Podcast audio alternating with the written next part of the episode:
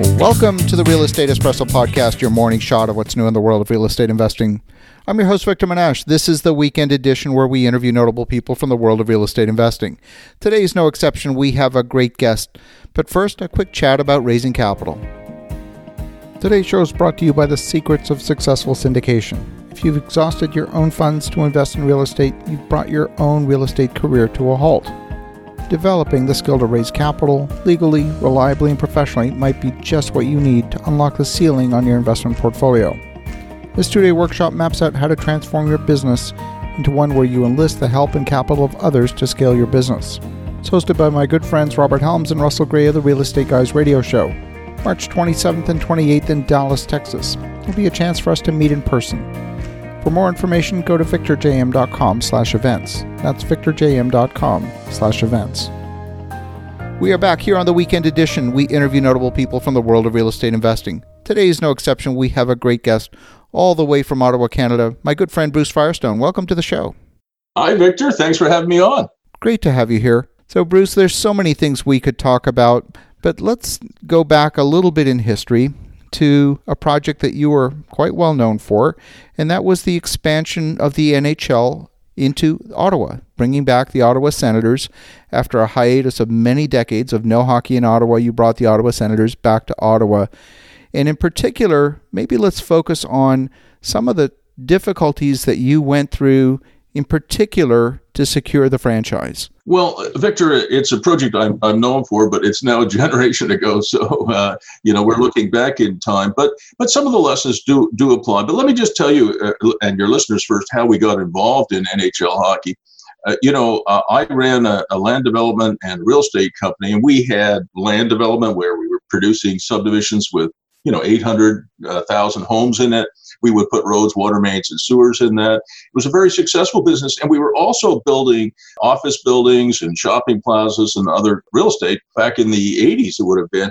And when we started out, I was a young man in 1983.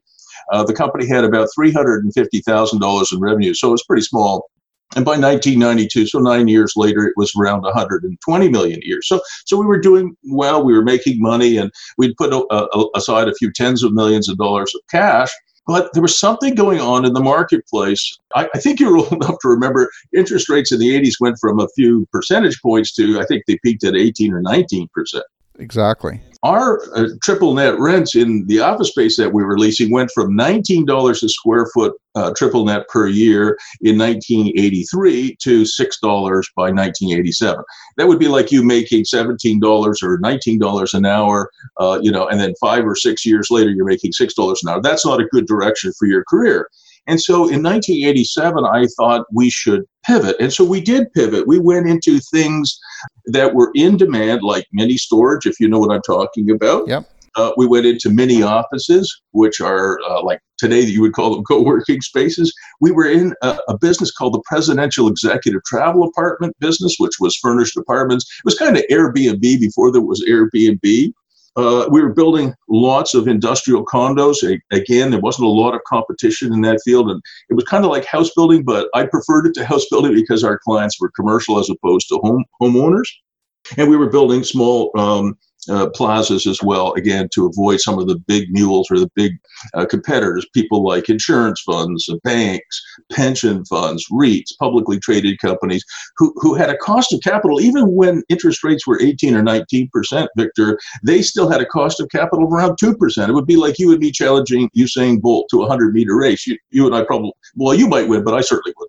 You know, it's so interesting. A lot of people think about the business of sports as being about sports, when in fact, it's not a very well kept secret in Ottawa that the the bringing the Ottawa Senators back to Ottawa was as much about NHL hockey as it was about real estate and the development of the lands around the arena. I think that's true, and I get criticized for that. But but here's what happened. I, I, was playing pickup hockey. You know, I mean, I used to play at a little higher level, but as you get older, we were playing pickup hockey. And two of my key uh, staff, uh, Cyril Leeder, who became one of the co-founders of the Senators, and Randy Sexton, and who's still involved with the NHL. Uh, they, we were playing at the old Lions Arena. It doesn't exist anymore. It was torn down. And afterwards, I said to the boys, "Why did you stay back after we had had a game?" And I've got a couple of things I'd like to talk to you about. And so I said to them, look, guys, the price signals that we're getting from the market are telling us don't build any more office buildings. Uh, we just can't. And Cyril Leeder, who was a CA, chartered accountant, and Randy Sexton, who was an MBA from Clarkson in the States, didn't need any more you know teaching than that. They, they knew it. They could see the, the writing on the wall. So i said we have to pivot the business. And i said there's one of two directions i'd like to go in. The first direction I, I mentioned was i'd like to do more with our mini storage or public storage business. I thought that was going to be a big business and turned out i was right about that. And the and then the Cyril already said, well, what's the other idea? I said, what if we were to get an NHL franchise? I think the NHL is getting ready to expand again, and if they do, I think Ottawa might be big enough that we could, uh, uh, you know, we could apply and maybe get an NHL expansion franchise. And Randy, right away, I mean, he's a hockey guy. You know, he plays hockey at a much higher level than I ever did. You know, right away as an MBA, he said, "Yeah, let's do it." Cyril, who's a bit more cautious, said, Well, wait a second, Bruce, how much is it going to cost? And I said, I, I don't know. It will probably be about what NBA franchises were going for at that time, which was around 35 million US dollars.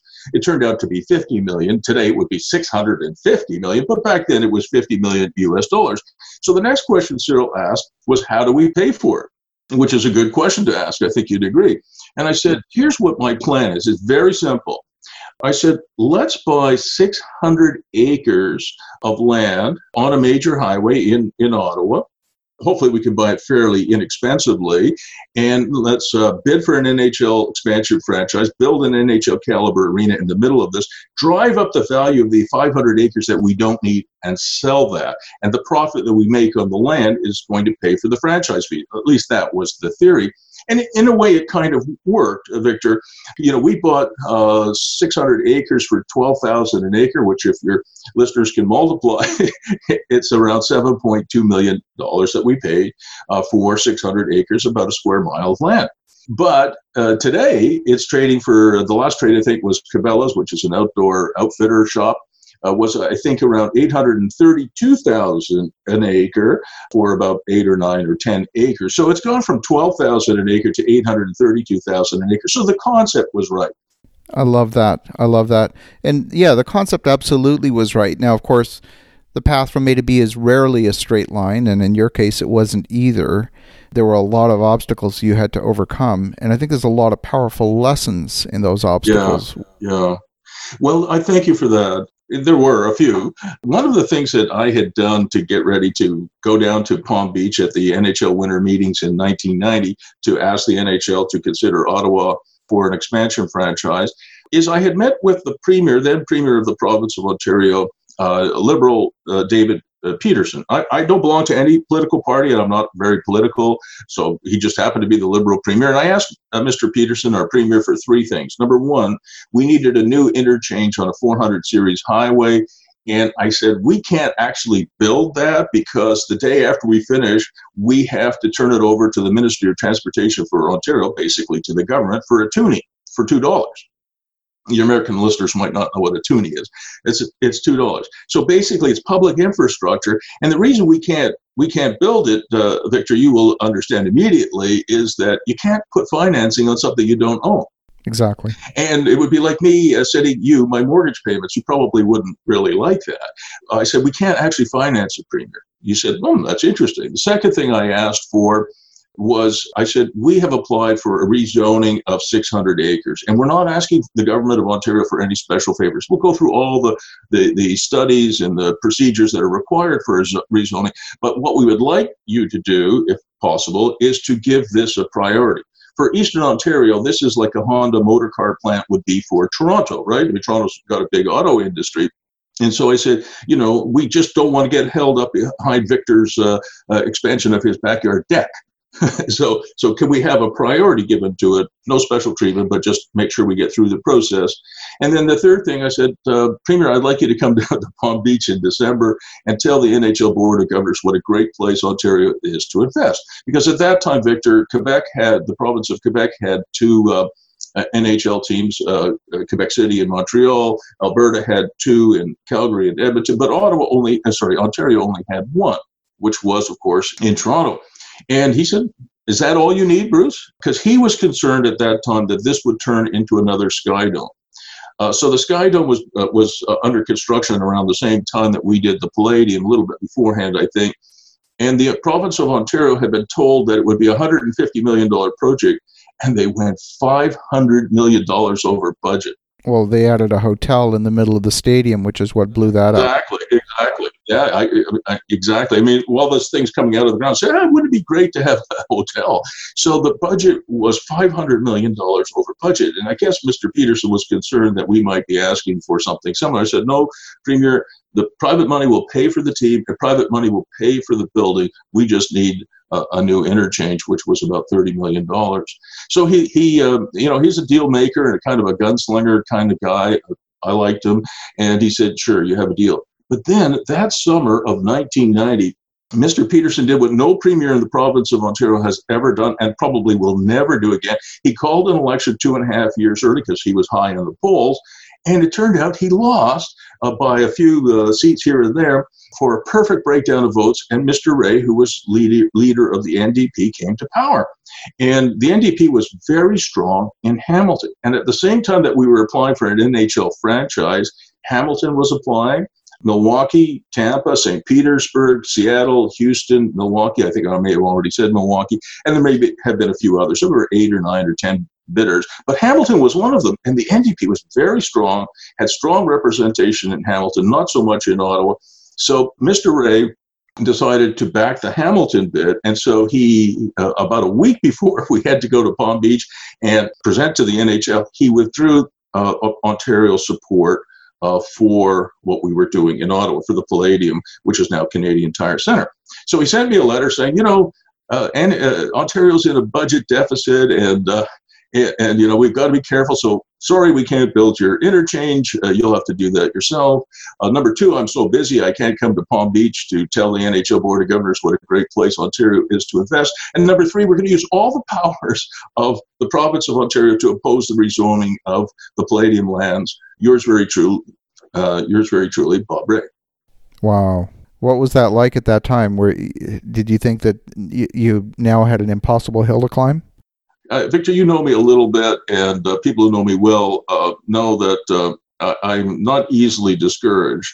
And I thought actually, even though maybe Mr. Rae didn't agree, I thought actually his opposition might work in our favor, and it turns out it did. Um, Hamilton had an existing arena, which was then called the Copps Coliseum, but it had missed out. It had been built just a few years too early. So, again, from a real estate point of view, our architect, who was Gino Rossetti from Detroit, who had built the uh, Palace of Auburn Hills for the Detroit Pistons, he had uh, a really big insight, which was if you could put in three rings of suites, one at the lower level, one at the mid level, and one at the upper level, you could rent those out for five and 10 year lease terms to very good companies, you know, major banks, major telecommunications companies, and you could secure five and 10 year revenue stream. And for example, at the Canadian Tire Center, which, as I said, was started off by being called the Palladium, we had about 140 of those suites, 100 of which we pre leased. And this would be just as true uh, if you were building a condo tower today, or you're building a retail plaza today, or an office building. You would like to have some pre sold or pre leased. So we had uh, pre-leased 100 of those at an average of about $100,000 a year for 10 years. So you figured out that's $100 million of guaranteed income. So all of a sudden, number one, you ended up with a much more intimate and uh, vibrant kind of a building. And number two, you actually had locked in revenues uh, that you could finance against. So anybody who's done any kind of real building any kind of real estate portfolio, whether residential or commercial, would certainly understand that. I love that. I love that. It's such a brilliant strategy. It's exactly like you said. It's like pre-selling units in a condo before you break ground for construction. Right. So everything was pointing in the right direction.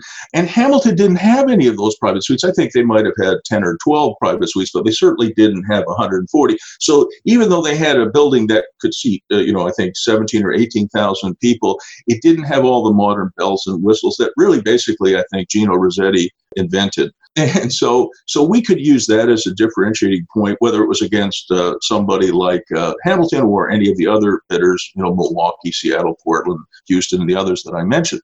So the other thing that happened was when we got down to Palm Beach, there were 120 people with us. You know, we had bring back the senator stickers, uh, you know, on the back of cabs, in the elevators. We put them everywhere. We had the Ottawa Fire Department marching band marching around, you know, with 120 people saying, "Bring back the senators." We were very committed, and we had a number of members of the board of governors that were really, I think, very much in favor of bringing Ottawa uh, into the National Hockey League and one of them was Peter Pocklington. I don't know if you remember that name. I do. Uh, I do. Yeah, he was then the then owner of the Edmonton Oilers, and um, after you know the board of governors uh, closed the doors and they were deciding who they were going to admit out of these uh, nine or ten bidders, uh, they eventually decided on Tampa Bay, which became the Tampa Bay Lightning, and Ottawa, which became the Ottawa Senators. And it was about 20 minutes after the doors had closed, that Peter told me later, that he stood up and said, uh, I better be careful what I say here because Peter might have used some F words in it. Uh, but I'll be darned if um, I'm going to allow some darn socialist in Toronto to tell us where we're going to put uh, teams, NHL teams. I vote for Ottawa. And everybody burst out laughing. He could be quite funny. And within about 20 minutes or half an hour, they had decided on Ottawa.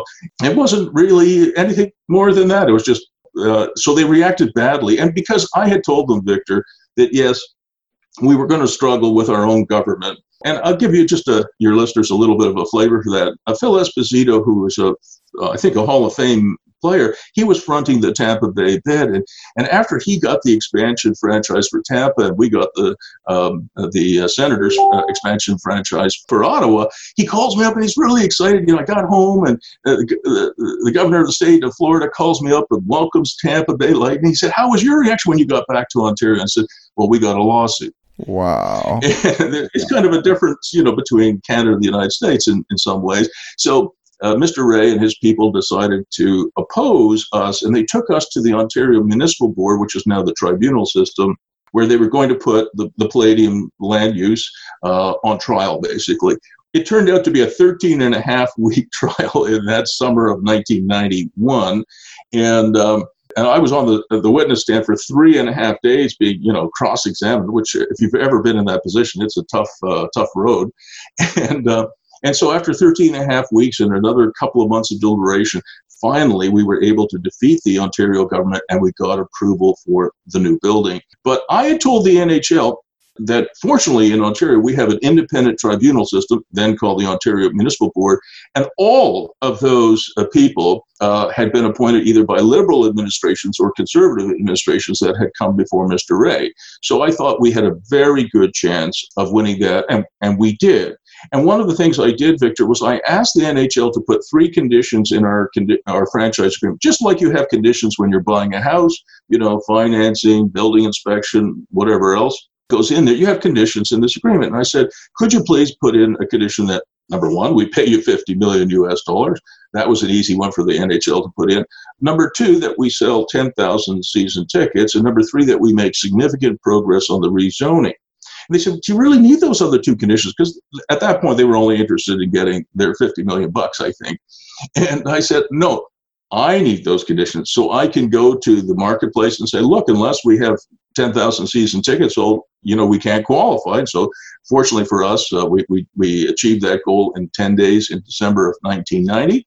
And the other condition, I was able to show the the three uh, uh, chair people who were or jurors or whatever judges, I guess, uh, on the OMB. Look, if I don't make significant progress on this uh, building, the Palladium, the NHL has the right to take away our franchise. So please help us, and and they did. I love that. I love that. And of course, the Ottawa Senators in Ottawa has been a great story over the years. It's changed hands a couple of times. At yeah. one point. Yeah I think there's a powerful lesson on currency arbitrage uh, here, and was ultimately, I guess, your downfall with the Ottawa Senators yeah. and, and pushed the, the team into bankruptcy. Tell us a bit about yeah, that. Yeah, I mean, it's a well known story. Uh, you know, I had to restart my career, unfortunately, not from zero, but from a negative position when I was age 54. I mean, I had a wonderful career. I, I had built a great uh, company, it was very successful, very profitable.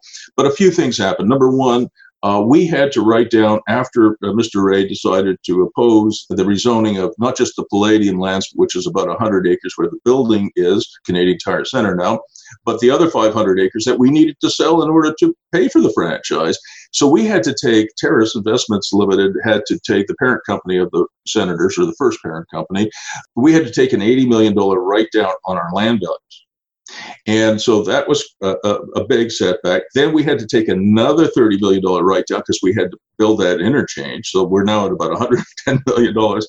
And, and then our first year's salaries, Victor, uh, for the big team and the little team, so for the national team and also for the AHL affiliate, was six and a half million Canadian dollars. But by the mid 2000s, not that many years later, it had uh, jumped to 85 or 86 million dollars you know so imagine if you were paying the same employees that much money you know a decade later in your business it, it, it probably would be very difficult. And the Canadian dollar went from 90 cents when we bid for the team to, uh, I think, a low of 62 or 63 cents. And the NHL and the NHLPA in that time agreed to price all of the NHL player contracts in US dollars, which was a killer for the uh, Canadian teams and especially for the Senators. So in the mid 2000s, uh, the team went broke and I went looking for a new job you know that's such a powerful story and it's one that's repeating itself over and over again. You see it for example in in Turkey where they borrowed tons of money uh, outside the Turkish lira. They they borrowed in euros they borrowed in US dollars and then when the when the lira got devalued it virtually bankrupted the country. And and in your case you're collecting tickets at the gate in Canadian dollars and paying your players in US dollars and now all of a sudden your revenue versus expense, your your income statement is upside down. Yeah, and it's worse than that, uh, Victor. I, you know, I was on the franchise marketing and analysis committee, which I think is the senior committee of the NHL. And uh, when I was sitting on that committee, we admitted uh, uh, additional expansion franchises, including the Mighty Ducks of Anaheim, which are now the Ducks of Anaheim, which was then owned by Disney. Uh, so Disney was the initial owner of the Ducks and Mike Eisner was the CEO of uh, of Walt Disney Corporation at that time. So I got to know him and Wayne Huizenga, who's now passed on uh, with Blockbuster Video, and he bought the franchise, the expansion franchise for, for the Florida Panthers. So while I was sitting on the FMAC committee, Franchise Market Analysis Committee, I, I kept asking my colleagues, especially my U.S. colleagues, how come our NHL television uh, revenues are so low in the United States. And I, for, for, the goodness sake, I couldn't figure it out. So I read Lex Scripta. Lex Scripta is the fancy name for the Constitution of the National Hockey League. And as I was going through it, I realized why Canadian clubs are subsidizing American clubs, even though the Americans have much more money and a much stronger currency. It turns out, Victor, that in Canada, the national rights, which were then, you know, with CBC and today I think are with Sportsnet, but the national rights in Canada superseded local rights. So when a national broadcast game, you know, Hockey Night in Canada is broadcast sort of Saturday night, all other uh, local games are blacked out. So it's the only game in town, so to speak. In the United States, it's the reverse. So if you were bidding, if you're NBC or whatever, and you're bidding for the national rights of the United States, and the Rangers the LA uh, Kings, uh, the, the Ducks of Anaheim, uh, the Dallas Stars, the Boston Bruins, the Philadelphia Flyers are all playing that night. Their local broadcasts supersede the national rights. So what is what is the U.S. market worth if you take out maybe 20 of the top markets? Not very much. So so there's an inbuilt bias against Canadian squads, which is in fact much worse than most people know. Wow, what an amazing story. Well, Bruce, there's some so many powerful lessons in this. Thank you for sharing the story. We'll definitely have you back on the show. I know there's more for us to talk about in other aspects of business, other aspects of real estate, because you're still a very active player in the real estate market. So uh, we'll be looking forward to having you back. Uh, if folks want to get in touch, if they want to learn some more, what's the best way? Well, just a, one last note I will add for your viewers. I, I do some real estate investment and, and personal business for life coaching now. I'm more of a coach now than anything else. And I help people build real estate portfolios to take care of themselves and their families for three generations. That's kind of what I do now. But one of the things I say is that if bad things happen to good people, and it happened to me, and I'm sure it could happen to anyone, you have three days. The first day you could be mad, the second day you could be sad, but the third day, get a little bit of exercise, get up and get on with the rest of your life. And it did take me three days to get over the bankruptcy of the Sens. It took me two. So that is kind of my message. But if they'd like to get a hold of me, probably the best way, Victor, is just to email me. I'm on my email all the time. It's Bruce bruce.firestone at century21.ca. I love it. Well, thank you, Bruce. Thanks for sharing the story. Definitely reach out to Bruce at bruce.firestone at century21.ca. And in the meantime, have an awesome rest of your weekend. Go make some great things happen. We'll talk to you again tomorrow.